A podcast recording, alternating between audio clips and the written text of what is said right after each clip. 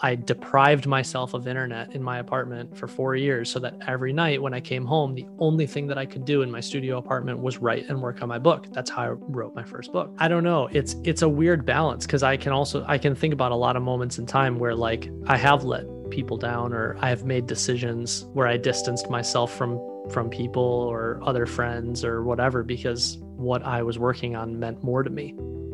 Hello and welcome to the Louis and Kyle Show, an interview podcast where Louis and I profile high performers. Today we have Nicolas Cole on the show. Nicolas Cole has a pretty wild story that's going to take us a minute or two to tell, but it's worth listening. It's kind of some necessary context for a lot of the questions we ask throughout the conversation.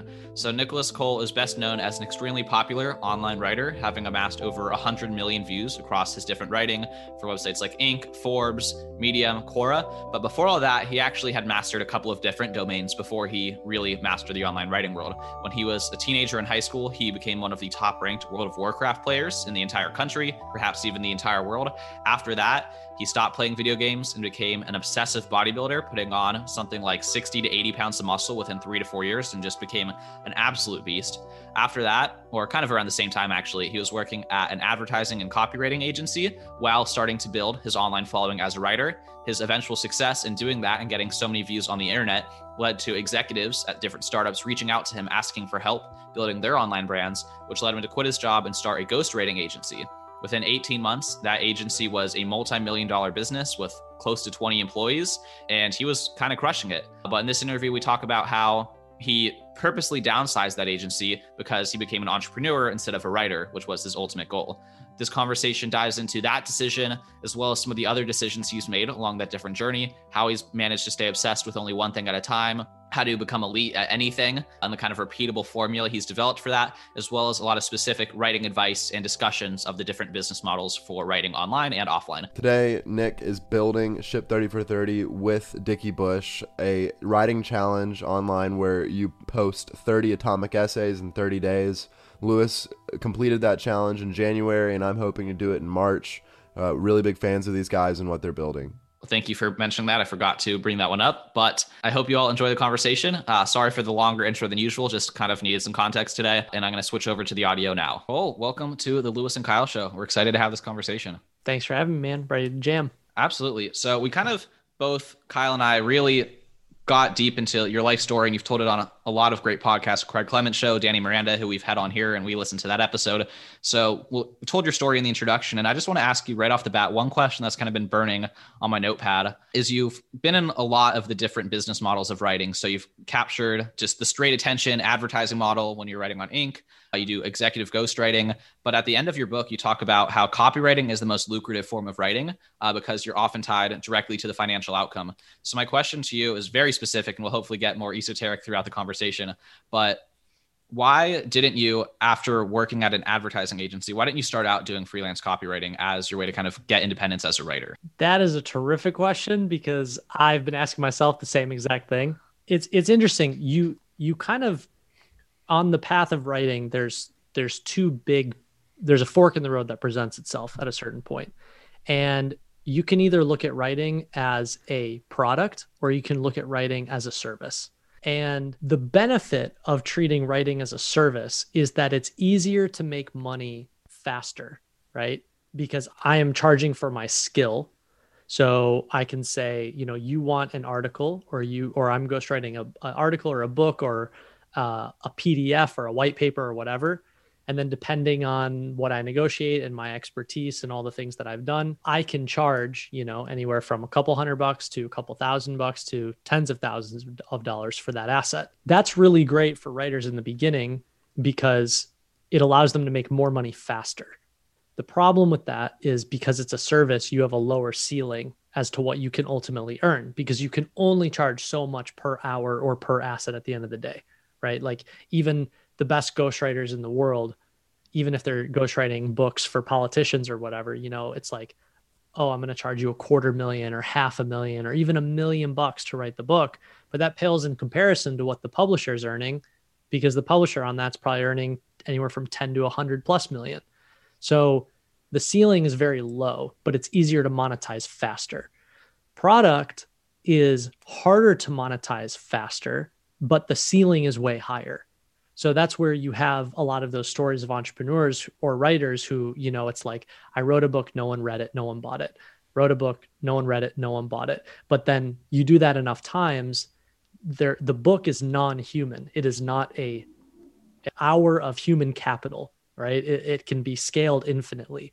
So after enough books or after enough products, something hits a tipping point, and then all of a sudden, no one's reading your book to I just sold a million copies, and that that is a disproportionate reward. And for me and just my own path, I fell into the world of ghostwriting, and that is me charging per hour. That's charging for my expertise as a service and it was easier to monetize sooner you know that's what allowed me to i mean it kind of happened at the same time so it wasn't exactly what allowed me to quit my job but when i quit my job working in advertising and i started ghostwriting that was a very easy path to monetize. And so when you're making money doing that i wasn't really thinking like oh i'm going to go do the product which i learned about later. Is your process different from product to service? So that i can answer more specifically like how do you mean? Like your book versus writing or copywriting something for a client? Like, is your process for writing that piece a lot different from product to service? Service being copywriting and product being your books? To be honest, not really. I think in the beginning I would have said yes, but I only would have said yes because I wasn't as conscious about why I was doing the things that I was doing.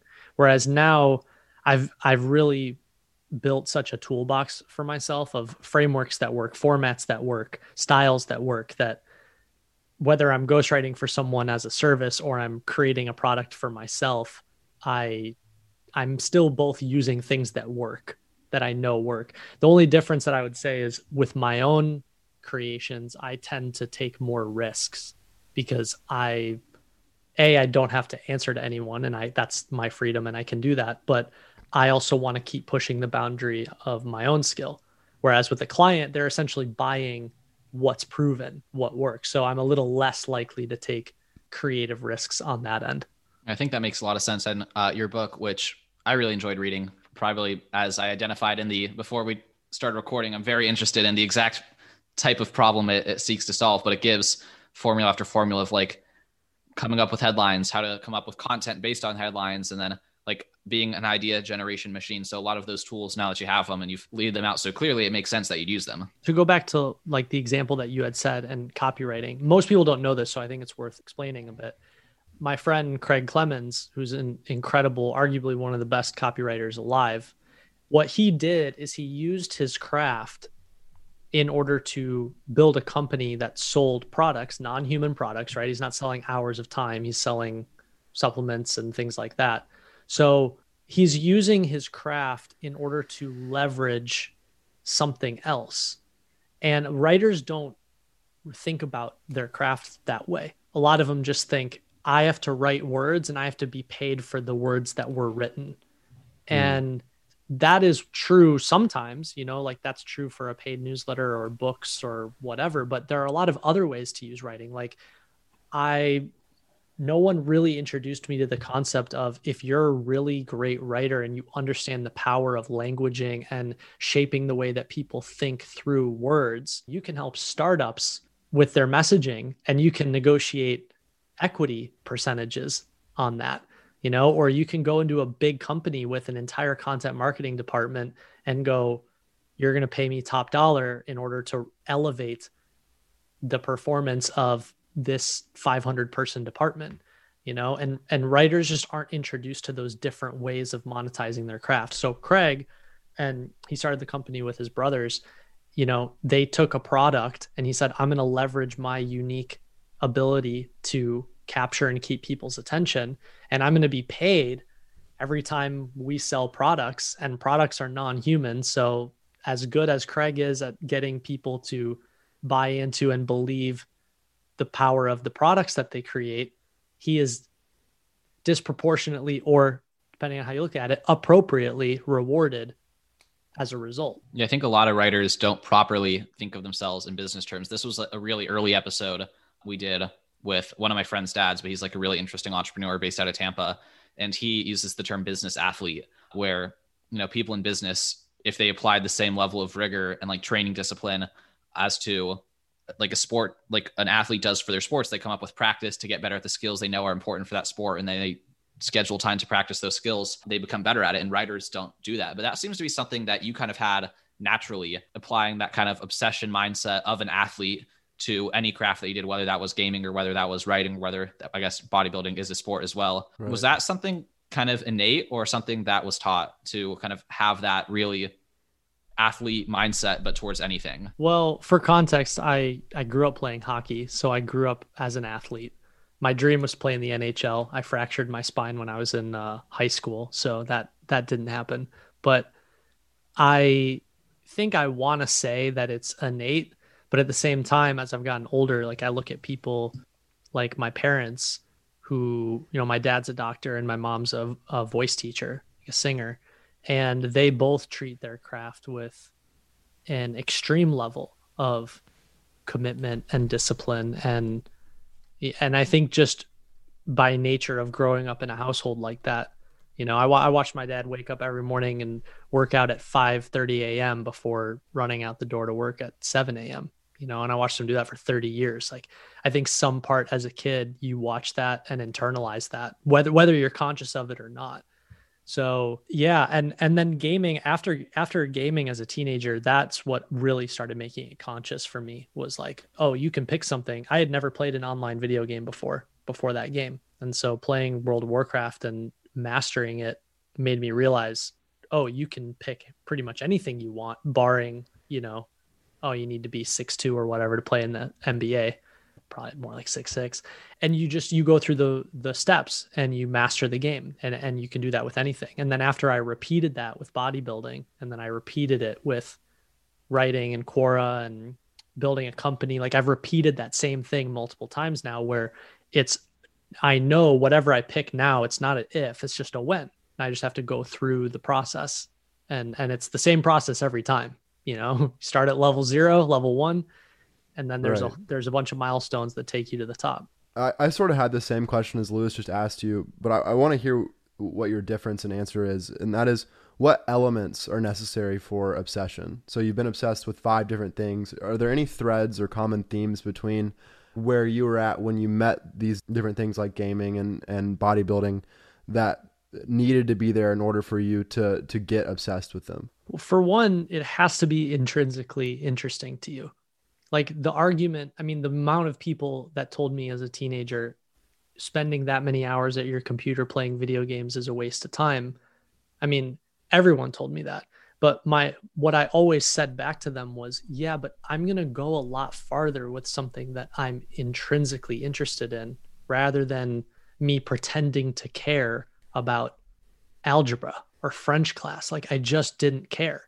And so my thinking was always if I know that I'm going to go farther with something that I'm intrinsically interested in, then it's in my best interest to do that because that's where I'm going to see the majority of the results. The same thing was I studied uh, fiction writing in college. Everybody was like, dude, you're basically just throwing away a college degree. Like, no, like in, that's not the most lucrative degree, right? But at the same time, that's what I was intrinsically curious about. And I knew that I would go farther with that than if I tried to study something that I really didn't care about.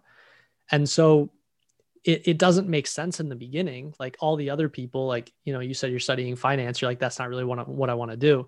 A gazillion kids that I went to high school with all were like, I'm studying finance and that's going to get me a good job. And all of them were making three times what I was making right out of college. And all of them had nice apartments right out of college. And all of them, you know, like XYZ. But four years later, I lapped them all by a factor of 10. So it's like it depends on if you're trying to monetize and you're trying to get somewhere really quickly, then yeah, like do the thing that's like, oh, here's the guaranteed result. But if you're following your intrinsic curiosity and you know that that's going to take you farther than something else, it's just a matter of time. Like if you keep on that path, you're going to have a higher ceiling than other people that settled for whatever. Yeah, I think you know the problem for for Louis and I is that we're intrinsically interested in a lot of different things and that like there's just a lot of different options as to what we could you know like Louis specifically There's a lot of can, shiny objects. Can take an idea and take it out 10 years and be like, yeah, that's a reasonable thing that I could do and it's it's just difficult to pick. So do you have any advice for for that? Pick what is grabbing you most right now and trust that. Like you're okay, between the ages of we'll call it 17 for me and 27. Okay, a decade, 10 years. At 17, my entire world was gaming. That is all I did. By the time I was 20, all I did was bodybuild. By the time I was 24, I was completely enamored with the advertising industry and I worked at an ad agency and that's like all I, I just wanted to be a creative director and that's all I wanted to do. By the time I was 25, number one writer on Quora. And then 27, I had started a multi-million dollar ghostwriting agency. And each one of those chapters has like nothing to do with each of the other ones. Like they're all completely separate, like gaming and bodybuilding and entrepreneurship. And like no one would draw the parallel between the two.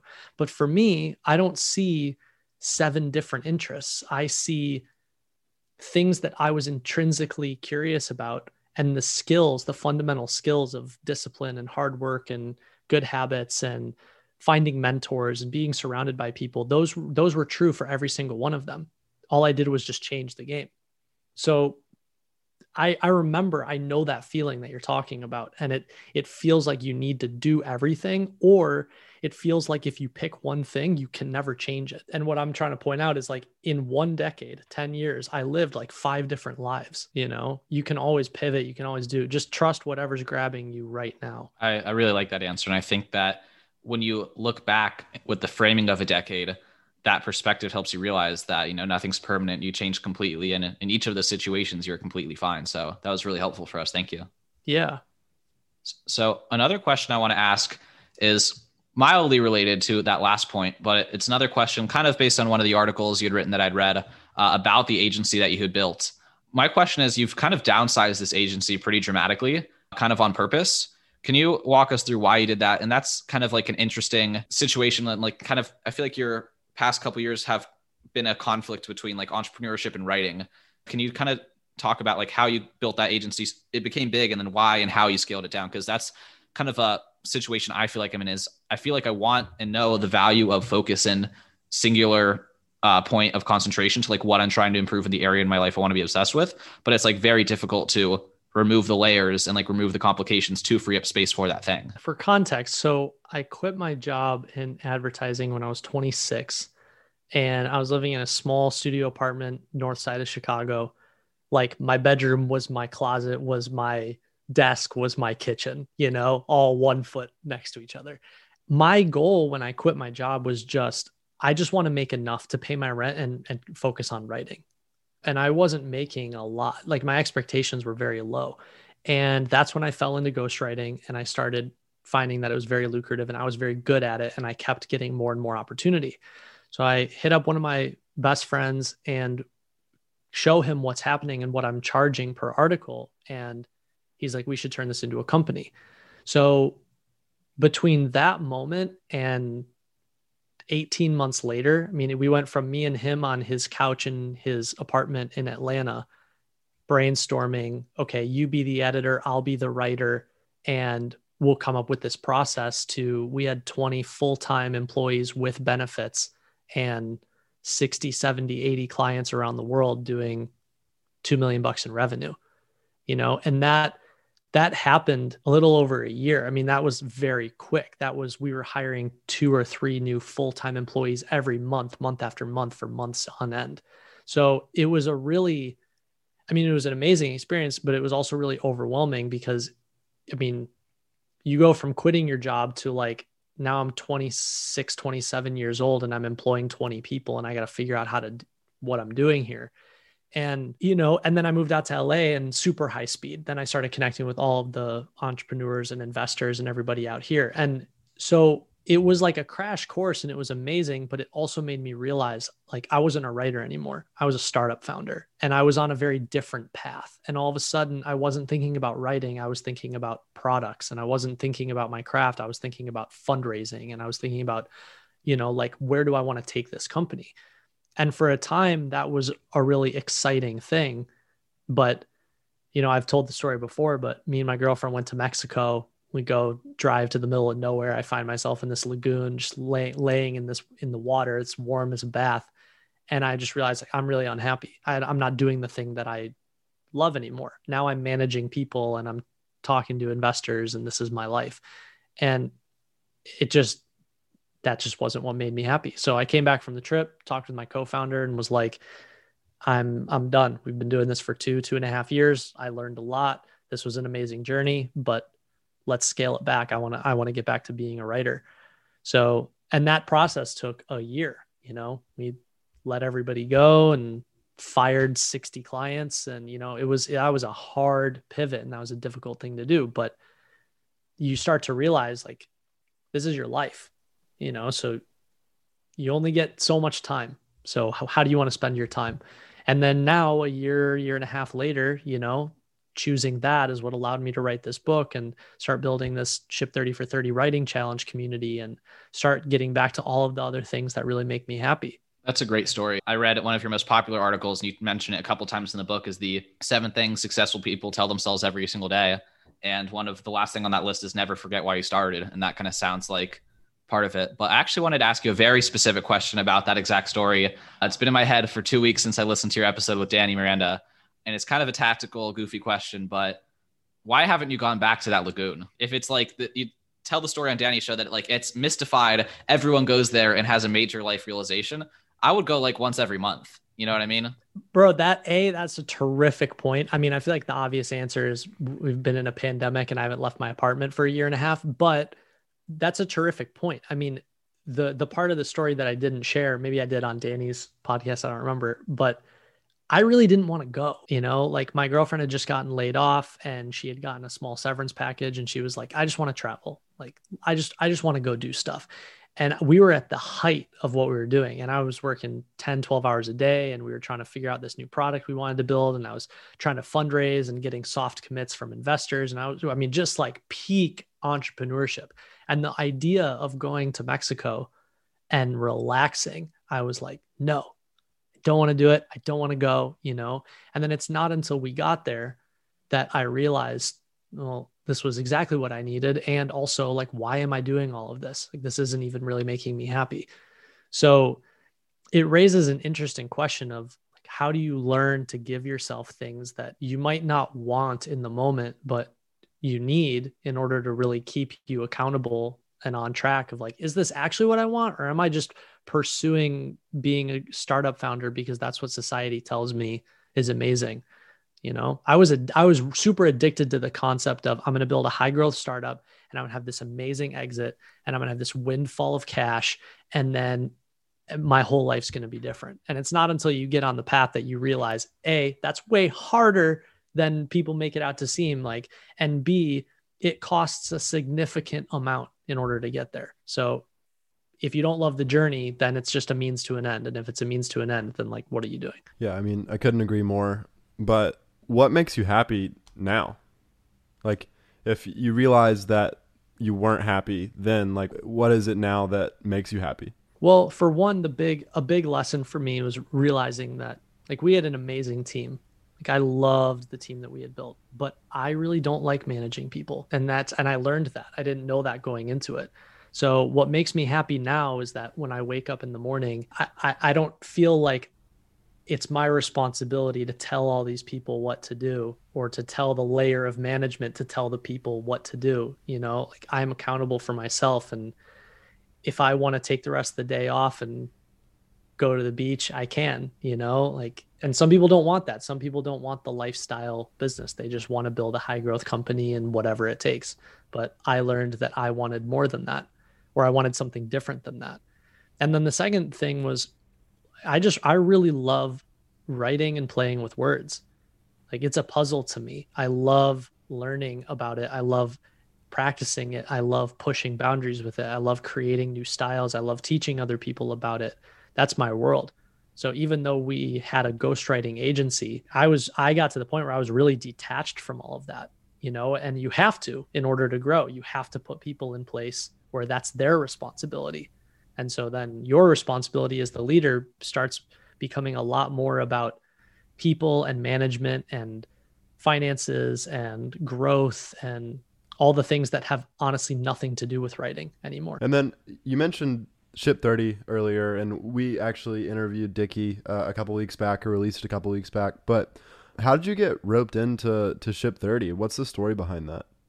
Maybe roped in's the wrong. I, I know it's it's a good thing. I roped myself thing. in. I voluntarily right, right. roped myself. Actually, Craig Clemens, who we referenced, randomly connected Dickie and I in an email. I had never met him. I hadn't even come across Man, this Craig guy is just all over the place. It's crazy. I, I was talking. I'm convinced couple... he's like the mastermind behind the whole universe. That's like another he, behind the whole internet. Okay. yeah, I think all, yeah.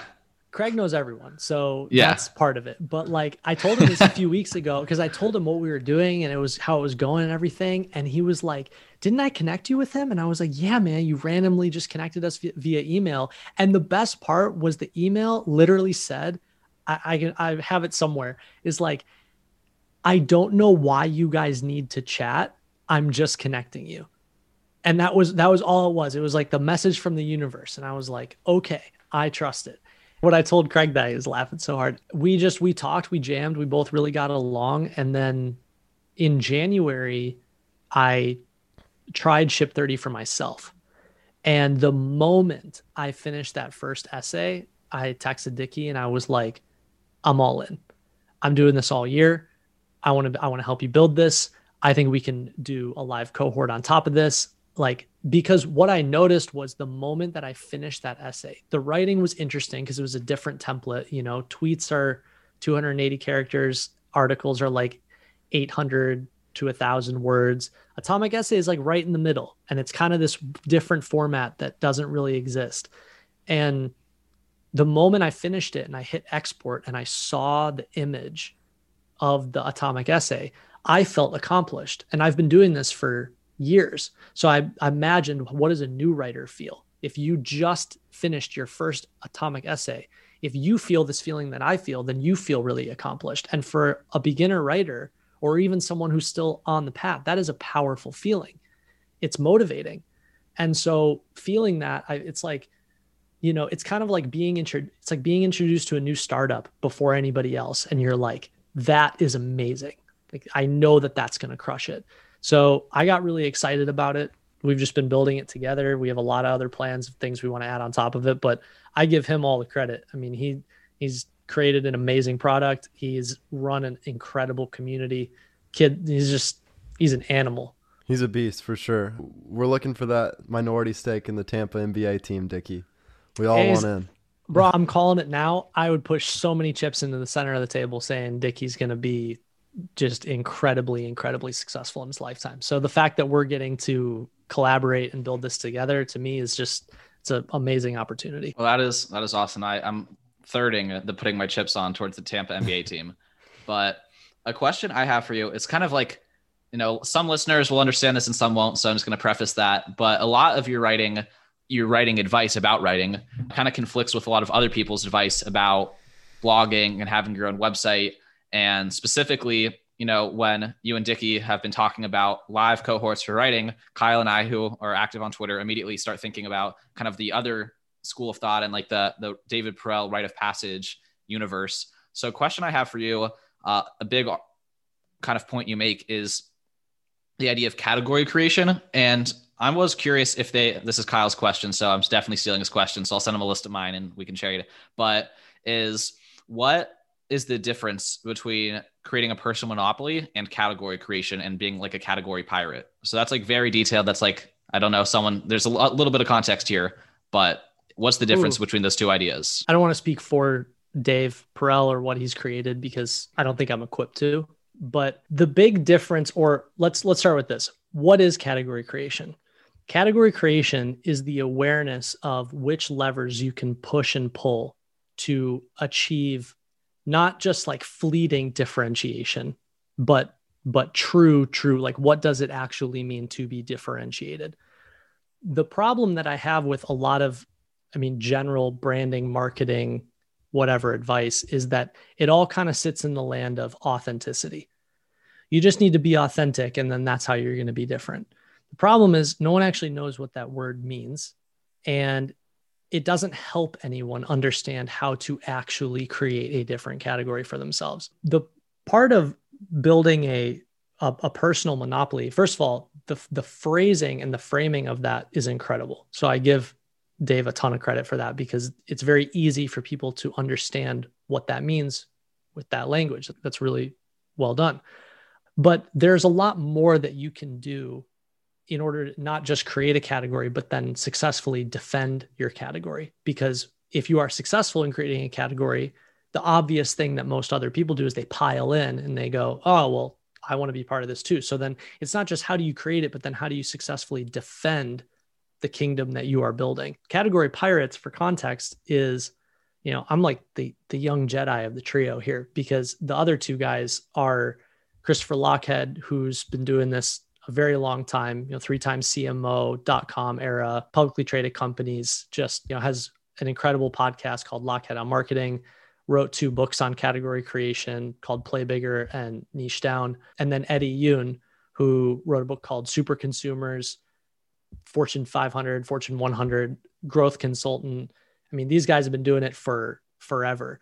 And the principles that I've learned from them are a lot more about it's not just like how do you create a different message or a different tagline or a different you know whatever. It's a true category creation. It comes down to both product innovation business model innovation and then this third piece of if you have a data flywheel that allows you to anticipate where the category is going that is how you maintain your leadership position. So i would say like personal monopoly is like category creation light. You know, it's like I I'm super beginner and I kind of want to know like how to think about this and this is a nice easy place to start. But like if you really want to understand true category design and understand what levers can you push and pull to build a differentiated product, what levers can you push and pull to create a differentiated business model and then how does the data flywheel impact the decisions you make to anticipate where the category is going. And you want all the research about like how that actually happens and proof and the pudding and all of that. Like that is category pirates. Yeah i think that's an awesome distinction between the two. And we didn't bring them up to like incite a debate. We were genuinely like trying to we yeah what's the agree- difference? Yeah exactly. It was a matter of curiosity that your idea is awesome his idea is awesome. Are they the same thing? And we weren't totally sure. So thanks for for breaking that down. And i kind of agree with you with kind of spotting opportunity in ship 30 the way you did because what Dickie kind of did early on with that first like beta cohort is he just created just enough of a product to get people's attention. And then people from there right he the flywheel of just people saying you should add this you should add this you should add this you should add this. Then all he had to do was just like do what people told him. Uh, and people were telling him what he wanted and that's kind of created a really powerful system. So on the scale so, of business and writing. Yeah let's just as an example let's break down why ship 30 for 30 is its own category so, for one, differentiated product being a lot of people or writing groups or whatever and this is also this is why i bought into it because this is something i preach all the time. A lot of those writing groups are private you know like hey you come and you write in private and you write on your own and like it's about that. Ship 30 is radically different. It's we're going to practice in public and we're going to do that in front of everybody else and it is a very polarizing different approach. And then the product itself looks different. It's not your average Medium article, it's not your average blog post. These are atomic essays. This is using languaging to describe a new and differentiated product that did not exist before. Okay, great. Then the business model, differentiated business model. I think other people charge, you know, like kind of similarly per access to the community or or whatever. In this case, it's like it's very simple. You're going to pay a hundred bucks you're going to get access to all of the materials here. It's essentially like getting access to a full online course or live cohort where most people would charge a couple hundred bucks, thousands of dollars, whatever. You're getting access to a massive amount of information for really low. So, comparatively, it's priced very differently than what you're quote unquote what you would compare it to so that that is a huge powerful lever and then the data flywheel is every person that writes is publishing on twitter who is telling other people about ship 30 because of the nature of the way that they're publishing so now the data flywheel is creating attention for the thing in the first place. So with those things all together, like how do you catch something like that that's moving so quickly? It's very hard then to go, well, I'm going to create something similar. Like you're you're not going to be able to catch that. It's the same reason why, you know, Netflix is still the streaming category king. Everyone else can come out with Paramount Plus and Disney Plus and whatever, and they'll have their share of the market. But like Netflix owns it because their data flywheel is eight years ahead of everybody else's. That is a really interesting concept, the data flywheel. I, am sure that we'll come back to that. That's one of those things that Louis and I will be talking about in future episodes. But I'd like to formally commit. I'm going to do it in March. The Ship 30. Yes. Let's go. I'll, I'll pay for it tonight and, and send you guys a receipt as a way to stay accountable to it. There we go. Earlier today, I asked a just out of left field question and it went really well. And I want to do that here. What are your thoughts on death? What do you think about mortality and just the fact that we're all going to die and how do you deal with that? Man, so I used to be I was a huge Tupac head in high mm-hmm. school and college. And I was just, and he wrote about death all the time. And I was super into poetry and rap. And I just, yeah, I, I spent a lot of time thinking about that.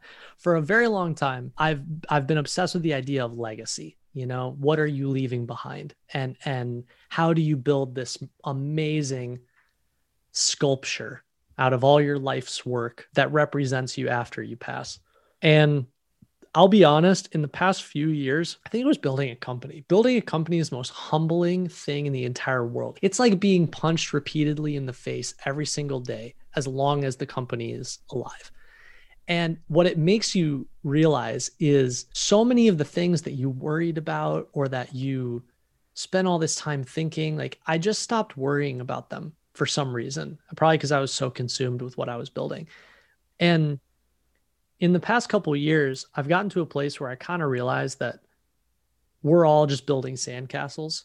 I forget who's who said that. That's someone else's quote, not mine. But like we could make the most amazing sandcastle ever. But at the end of the day, like the wind's gonna come through and the water's gonna wash it away and it's just gonna go back to being sand.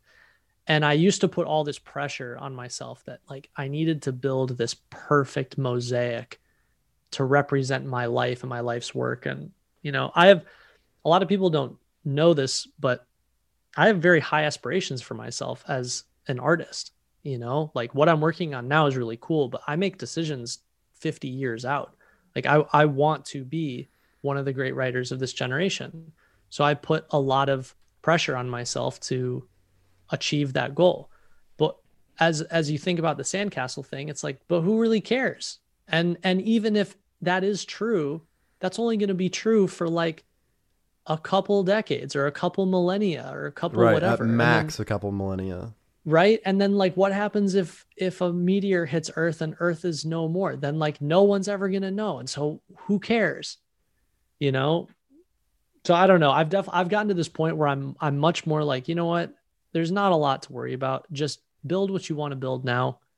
Be in the moment, flow with it, have fun. It's it's that's really all that matters. And wherever the chips land, they land. Kyle and I have been doing a lot of experimenting on the pod lately, and uh, two for two on that one. So thank you for sharing that with us. I, I love it. I haven't thought about that in a while, but you know what? Great question. Yeah, if I you know put out some guide on the internet to like how to structure a podcast interview, it's like five five questions each to show that you've done your research, and then just throw something out of nowhere. That's going to be the formula go straight to death. And then you know what? You can get even more mileage out of it. Ask that question to every guest that you feel comfortable asking it to for the next two years, and then compile all the answers into a book called How to Deal with Death. And then now you've just curated a ton of really interesting perspectives. So that actually jogs my memory for a very specific, less high level question. We did something very similar from August or September to December. We did a summit where we asked 30 podcast hosts the same five questions about how they've grown and marketed their shows. Like, what would they do with a thousand dollar ad budget? What would they do differently if they could start over? Like, five questions on that nature. And it kind of flopped in terms of like release and delivery and like attention it got for like the amount of effort we put in. So, a question I have for you kind of in the scheme of like recognizing that I thought that was going to be really valuable is one like about you repurposing content and like what happens there because I think you have some opinions on that that a lot of people don't realize is possible in terms of like republishing things more than once and also like what to do with an asset you put a lot of time into making for the internet that you still think has value that it hasn't fully been appreciated. Boy there's so many things to unpack in what you just said. So so for one i mean i would make the argument that maybe it's a bit of a chicken before the egg predicament but but maybe that didn't get the attention that you thought it deserved. Also because you guys are still figuring out what topics work best for you. So your own audience is still kind of figuring that out as well you know? So it's it'd be different if you were like we've been drilling home these topics for 3 years. We know people are interested in this. We created this high value asset and it flopped like that's a very different data point than we're throwing a lot at the wall and this one didn't work and we don't really know why you know? So just worth keeping in mind. Second is the reality and i keep this in mind all the time for myself is like you honestly never truly know. Like the biggest thing you never know what's going to work and what's not. The biggest issue that I had with the with writing this book, The Art and Business of Online Writing, was like it is jam packed full of frameworks and very actionable things that people can do, but at the same time, you have to you have to be aware of the element of luck that is in everything. And for me, some of like I can hindsight's 2020 you know i can reverse engineer and come up with reasons as to why i think certain things that i did worked well. But i can use that exact same framework again and it'll flop you know? And some of my most viral pieces i published actively thinking to myself eh this isn't my best work. A lot of no no one's going to read this. And then it becomes my most read piece of all time. Like that has happened to me so many times. So i think part of it is just realizing that the long term is more important than any one asset you know? Like you you really don't know so just focus on the long term. And then if something doesn't get the attention you feel like it deserves try it a couple different ways and if you're getting signal that no one's really paying attention well then ditch it and move on. And if you're getting signal that there is something there you just need to lean into it more then explore it more. A great example by the way is even with specific articles. Like i really don't especially in the game of online writing, like you gain so much through volume that going back and editing is really not worth your time unless it's a super high value asset. So instead of feeling like, oh, I need to go back and edit, I need to go back and edit, rewrite it as a different version, rewrite it and reswizzle it. You know, I've written the same articles like a hundred times, but I say something different every time, or I approach it differently every time, or I format it differently every time. And so the reader never really knows. The reader's just like, oh, cool. This is, you're driving home that same point again, but it's said in a different way. This is interesting. Cool. And for me, it just makes me more and more and more aware of the same topics that I keep covering. So it ultimately makes me a better writer and it gives me two assets instead of one. So yeah, I would just repetition volume is the key.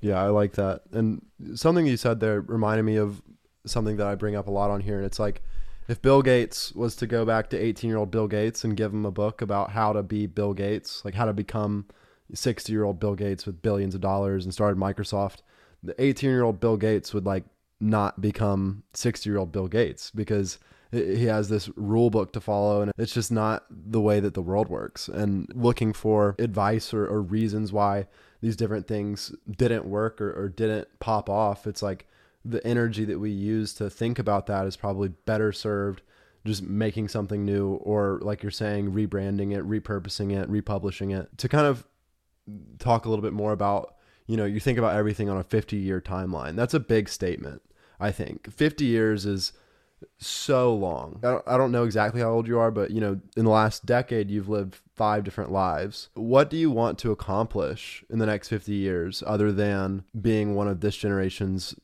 best or biggest or most impactful writers? Yeah, I was going to add on to that how you define being like a generationally impactful writer as well. Well, the the truth of that, first of all, I just turned 30. So I think that's that's also thrown me into a different gear. You know, I'm out of my 20s now, so now it's like, okay, we get really got to get to work now. You know, the artist or the or the creator, I don't think really gets to pick. I think they just create things, and then the market and society decides how that person is seen and the value of their work. So I don't know that I have so much control over the outcome as much as I do control over what I bring to the process. What I mean by making decisions with a 50 year timeline, like for example, I almost didn't write the book the art and business of online writing because the first thing that I think of is is that book going to be relevant 50 years from now? And when I wrote it, I intentionally phrased things in a way where I said, Hey, I don't want to put so much emphasis on the tactics that are relevant right now. I want to make this more about thinking and strategies that are going to be timeless. I think more of the focus is around not not necessarily like what do I want to accomplish as much as it is how can I create things that are going to survive longer than just the moment or the year? Like, there's a reason why I don't write books or create a lot of assets that are like, hey, here's this growth hack that works in 2021, you know, because that has a very short shelf life and that's not a great time investment for me.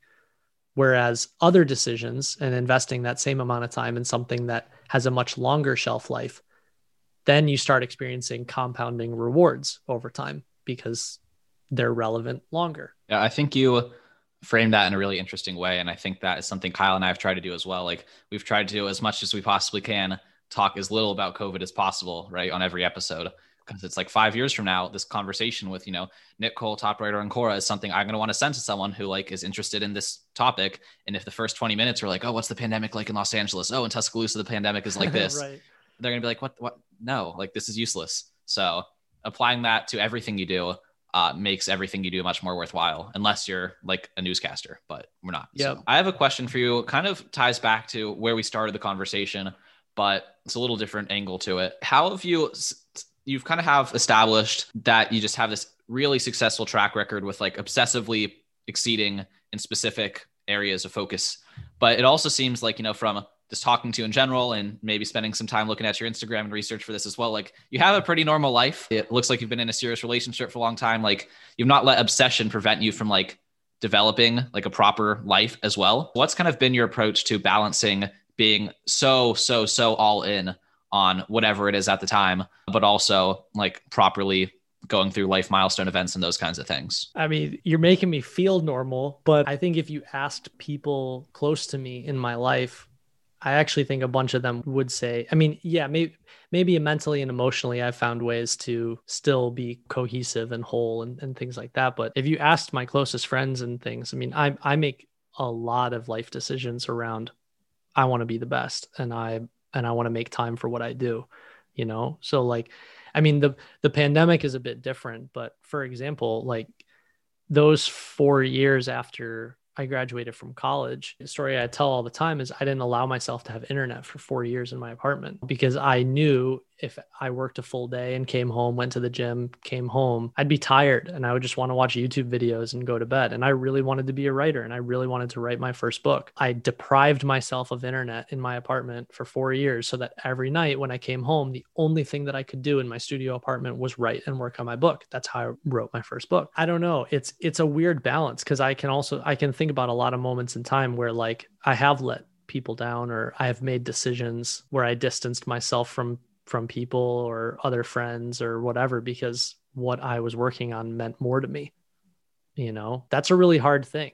It's a very hard, that's hard to know where to draw the line with that. But I've also gotten really into meditation, reading, going to the gym, obviously. Like a, a lot of the things I get interested in have have byproducts of personal development and taking care of yourself and things. So I'm sure that's a natural, a natural element. I don't know. I guess my answer is like, yes, that's true, but asterisk you know i even look at my life right now. I've been up since 5:30 this morning and aside from like making myself lunch i've essentially been writing or working on my craft or i did another office hours with another group 2 hours ago or this podcast i've been going. It's been like 10 straight hours and i'm like let's go. Like i'm still going you know and i just and it's cuz i love it. It's not because I feel like I need to. It's because this is how I want to spend my time and because I want to be great at what I do. Well, I really admire and appreciate the intensity. And I think it's one of my favorite parts of, of doing the podcast is it's so difficult to find in the real world the this is actually, I think, one of your more recent atomic essays, the two types of friends. But it's so difficult in the real world to expose yourself to the type of people who are just like that hardcore. Like I am pursuing greatness, and that is like truly something I'm going to place at a higher value than like a relationship that, in this scheme of th- looking three years out, like how much will it matter?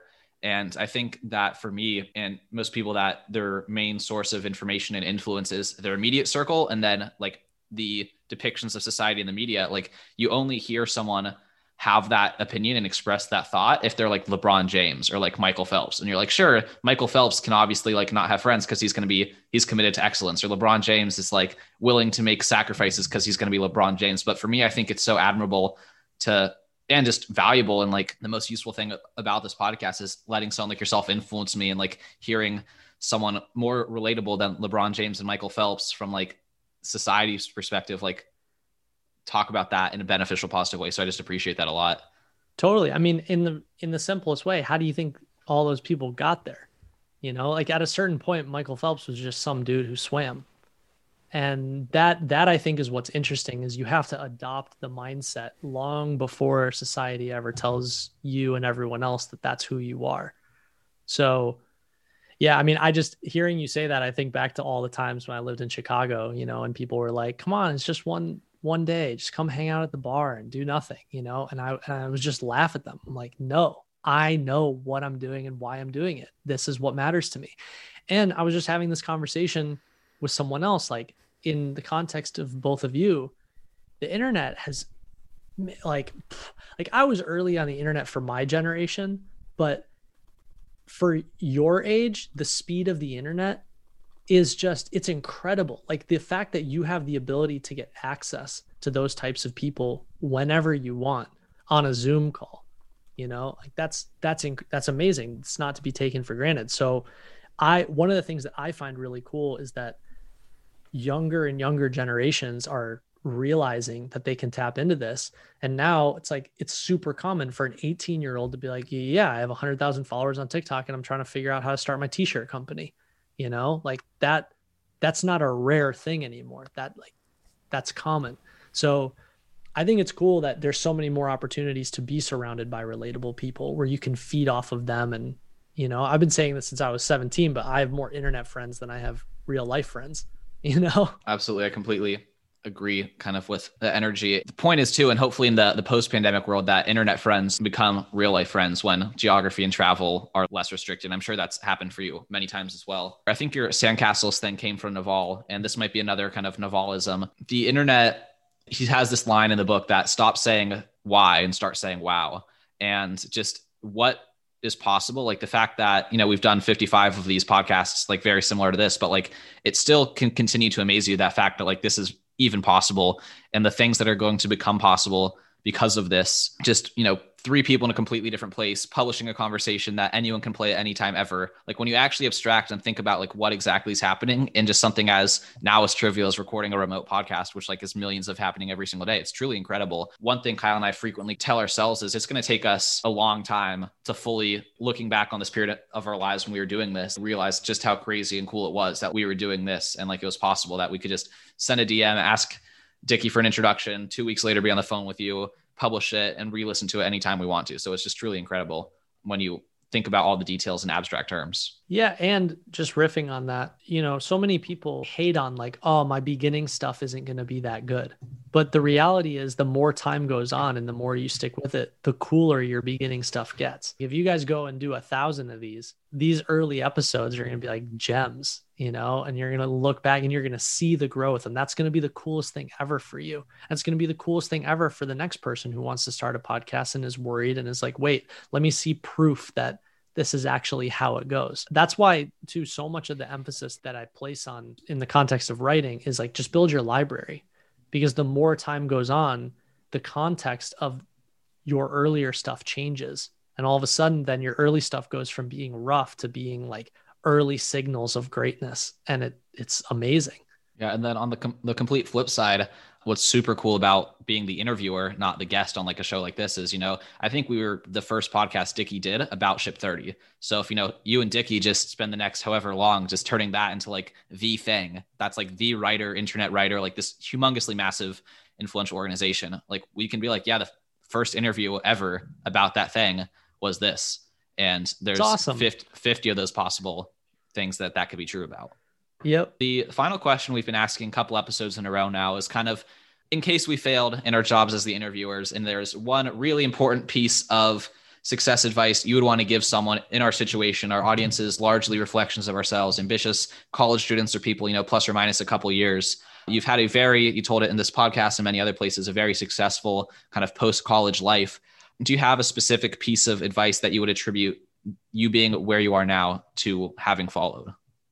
that wasn't really brought up on this podcast? Well, the one that that comes to mind is I remember in my early 20s I put so much emphasis on what was I going to do. I felt like I in within myself I felt like I needed to come up with this answer. And that's why I have so much respect for what you guys are doing or when I see other people that are starting out and they go I'm going to go start a podcast and interview a bunch of people or I'm going to start a newsletter and curate insights from a bunch of people.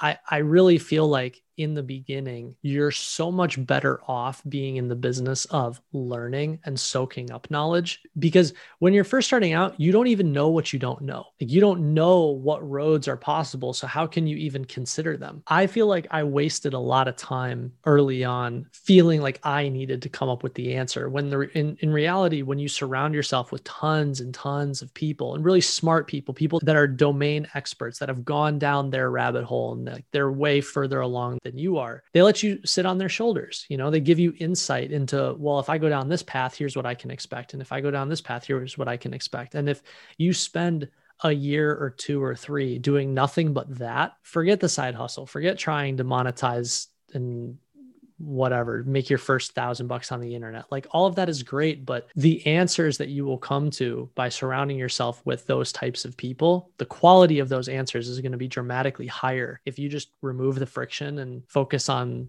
learning and soaking up knowledge from other people. I'm noticing it as a huge trend, if we want to call it that, is like people that are starting out, they go, I'm going to start a podcast. I'm going to go interview a bunch of people. Danny Miranda is a great example of this. It is a accelerant for learning all the things that you don't know, you don't know, which gives you more awareness to make better decisions for your own life. We're really glad that you're one of those people for us. Uh, and we're really grateful that you came on here and, and spent an hour of your time with us. If our audience wants to find you, where should we send them to find your work and to, to learn more about you? Twitter is my go-to right now. So Twitter, Nicolas Cole 77. Website is all the basic stuff, nicolascole.com. But super engaged on Twitter. If you send me an email, I'll respond. If you tweet me, I'll respond. You know, I love I love connecting and chatting with new people. So thanks for having me, guys. This was this was awesome. And you asked some really great questions, including the death one. I liked it.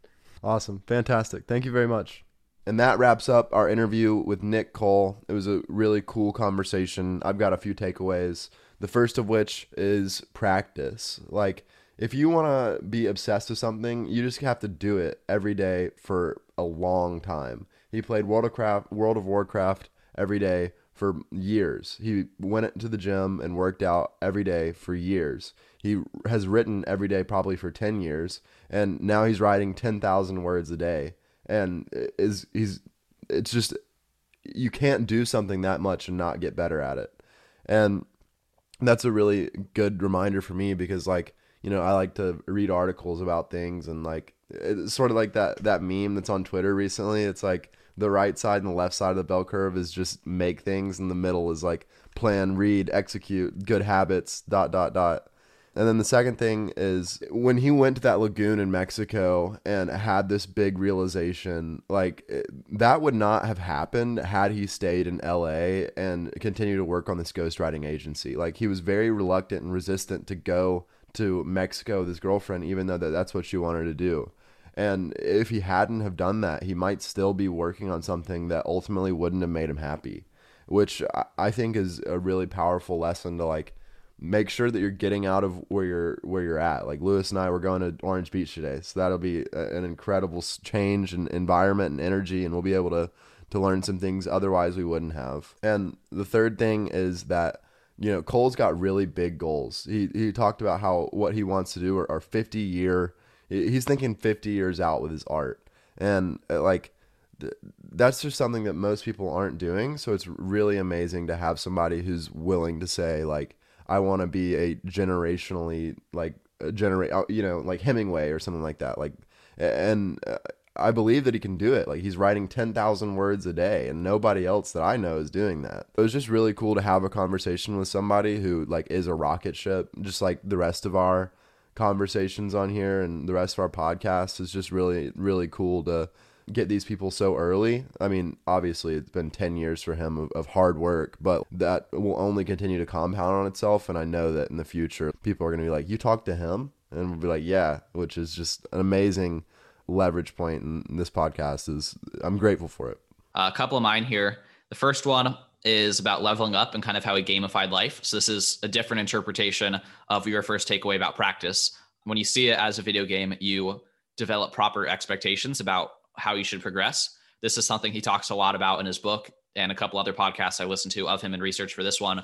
But when he works with these executives in his ghostwriting agency, because they're so successful in business or their career or something else, they assume they should be good at writing. Because I've had success elsewhere, I should be successful everywhere. And that's just not how it works. They are successful at business, but they're at level zero in terms of writing online and personal branding and those kinds of things.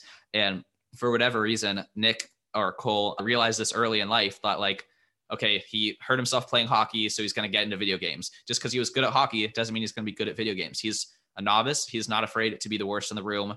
And then he follows the same repeatable formula of a video game. Anything you want to do, you start out at level zero, you talk to some people at level one, level two, they bring you up to level one, level two with them over time. And then you talk to some people at level three, level four, level five, and they give you the advice. You follow what you practice, like Kyle said, and that's how you send through the ranks. And such a healthy way to discard your ego and assume that you're going to suck at anything new. Because most of the reason that most of us quit things is we expect to be better than we should be based on how much time we've put in, get discouraged and quit.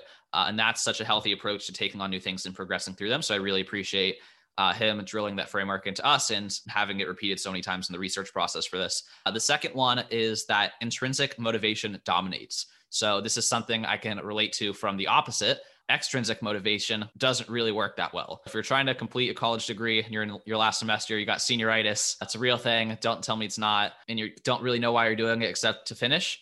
Your motivation is like, you know, you need every external stimulant possible just to sit down and study for like eight minutes. But then you do something that is aligned with like your not like your passion because that's kind of whatever just aligned with your intuition you want to be doing it and you'll work for like hours and hours and hours and that's how as kyle said he writes 10000 words a day and he's crushing it. And though he's been busting ass for 10 years, he's going to bust ass for another 50 because he loves what he's doing. So intrinsic motivation dominates people that aren't working off of intrinsic motivation. And that's how he's going to keep this level of output up.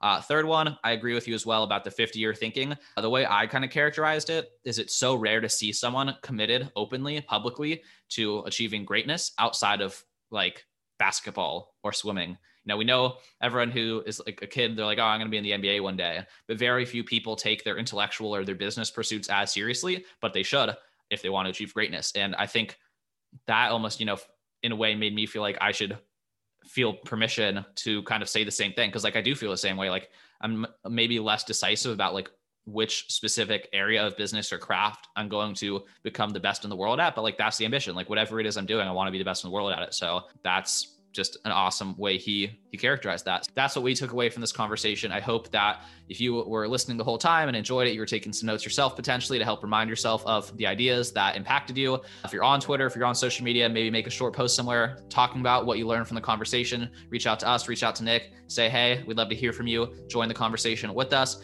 If you enjoyed this podcast, we have four episodes that we released in the past four weeks that are quite similar to it. I wrote down the names, so I'm not cheating. Tal Gur, episode 54, we talk about how he achieved 100 ambitious life goals in 10 years. That conversation was wild. Robbie Crabtree, 55. I realized I skipped one here. He talks about how he created an online course within about six months of being a creator on the internet, has 11,000 Twitter followers. His course got acquired by On Deck. That was a wild story. Dickie, who is the co-creator or the creator of Ship 30, now like kind of the co-founder with Nick, with Cole. So that was an awesome episode. And then also, if you're interested in being more hydrated, episode 51 with John Sherwin. These are all some baller episodes. You got to check those out if you like this one. If you appreciate the show, we'd appreciate if you left a review. And we will see you in a week with the next episode. Have a good one.